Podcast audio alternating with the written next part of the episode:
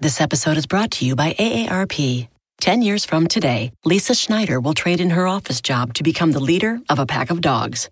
As the owner of her own dog rescue, that is. A second act made possible by the reskilling courses Lisa's taking now with AARP to help make sure her income lives as long as she does. And she can finally run with the big dogs and the small dogs who just think they're big dogs.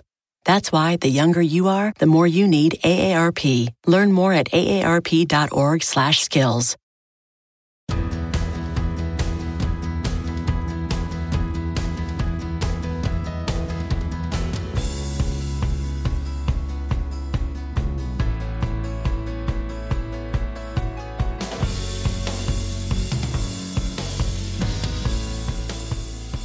Hey, it's Rachel Cooke, your modern mentor. I'm the founder of Lead Above Noise, a firm specializing in helping teams and organizations optimize their workplace experience. Right now, I'm spending a lot of my time running cohorts of new leaders through my simple group coaching program. One of my favorite things about this program is how much insight it gives me into what's really top of mind for new leaders, which helps me keep our conversations super relevant. One theme that's been coming up a lot lately is disappointment. Like leaders seeing team members continuously drop the ball, or leaders giving team members a shot to do a thing and the thing belly flops, or leaders giving feedback to team members whose behaviors just aren't changing. All of these situations and many more can trigger real feelings of frustration and disappointment, and leaders naturally are looking for guidance on how to turn things around. While they're often looking to me for help on fixing their teams, my advice, which they usually hate until they give it a try, is to do a bit of reflecting on what may be going on here. Because so often, when leaders, yes, me included, are disappointed by someone else, the truth is that that leader played a role in that not so hot outcome. And our job is to figure out what went wrong so we can change the outcome next time. Here are some of the questions I urge leaders to think about when a team member keeps doing a thing that needs to be undone or redone. The first is Were my expectations really clear? Last week, after peeking into my teenage daughter's room and seeing a full five alarm disaster scene, I told her she needed to clean it up, like now, and I'd hold her phone for collateral until it was done. An hour later, sweaty but proud, she came downstairs to declare victory. After a quick peek at a room whose floor I could actually see, I returned the phone. Later that day, I went to grab something from her closet and, well, you can only imagine the avalanche. I was so mad. I felt like she'd duped me. But when I confronted her, it was clear that that wasn't her intent. She had seen me react to the state of her floor, and so she assumed that by clean your room, what I'd meant was make things not be all over the floor. Now, you can make any assumptions you like about my parenting, but I'm giving her the benefit of the doubt here. Clean really is a subjective word, especially when one of those interpreting it is only 13. This same dynamic plays out in the workplace all the time. A leader tells an employee to write up a report or create a presentation or develop a pitch or build a model, but without specifics around length or quality or completeness or content. It's so easy for the leader to imagine one outcome and the employee to assume another. So next time you've asked for a thing, like thing A, but what you end up receiving is a very disappointing thing F, start by asking yourself, were you crystal clear in what you asked for? And how can you refine your ask next time to ensure greater alignment at the start? This episode is brought to you by AARP. Ten years from today, Lisa Schneider will trade in her office job to become the leader of a pack of dogs. As the owner of her own dog rescue, that is. A second act made possible by the reskilling courses Lisa's taking now with AARP to help make sure her income lives as long as she does. And she can finally run with the big dogs and the small dogs who just think they're big dogs. That's why the younger you are, the more you need AARP. Learn more at aarp.org/skills. Are you a PR professional, journalist, marketer, or writer? Then you know the importance of Associated Press style. And you also know the frustration of keeping up with its ever changing rules and recommendations.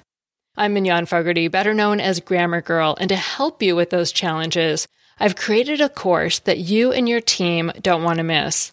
It covers the latest updates to AP style And we even talk about the new AP guidelines for writing about and experimenting with AI. And we have a special deal running right now. If you purchase the on demand course with the code MACMIL, that's M A C M I L, you get a $90 discount. So whether you're working on a pitch, a business agreement, or a story, don't let embarrassing writing mistakes hold you back. Get the course at bit.ly slash grammar on demand, all lowercase, and sign up with the code MACMIL. Hey, it's Rachel. If you're like me, then you love hearing from inspiring leaders, especially when it comes to the bold decisions they've made on their journey to success. That's why I recommend checking out the new season of Deep Purpose from Harvard Business School. Renowned business mind and HBS professor Ranjay Gulati sits down with executives from companies like Levi Strauss, Unilever, and Alaska Airlines to discuss the courageous business decisions they made and the impact they had. Don't miss out. Listen to season two of Deep Purpose wherever you get your podcasts. And tell them I sent you. The next question is Were my expectations reasonable for this person? Because being clear about the outcome is one thing. Being sure this person is able to deliver that outcome is another. And that answer is so specific to the person. In my situation, you might be thinking, yeah, of course a 13 year old is capable of cleaning her room. And for some, that is absolutely true. But mine has some neurodiversity stuff going on, and in hindsight, it was a really big and daunting task for her. My kid needs smaller chunks, like put away four shirts or throw out any garbage to help her process and organize.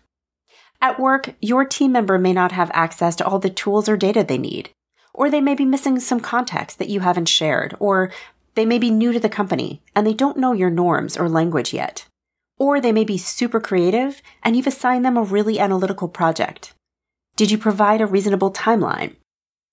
Reasonable is relative, and part of being a leader is knowing your people and their strengths and their limits and leaning into them accordingly.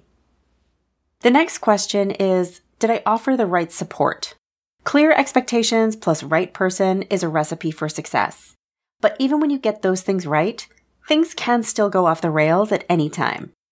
Along the way, we hit roadblocks. We have questions. We need permission or air cover or support. And sometimes we just need to check in and confirm we're on the right path.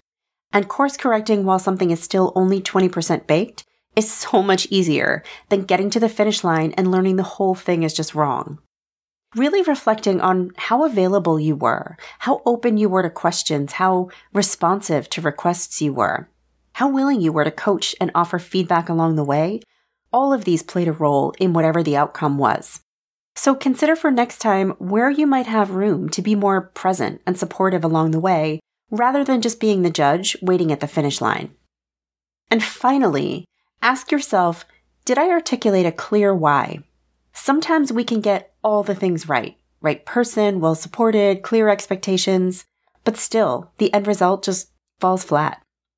And this can happen for so many reasons, but commonly when we've neglected to help them understand the outcome's purpose, like why this thing really matters and to whom. A friend was recently asked to put together a presentation of the work their team had done in recent months.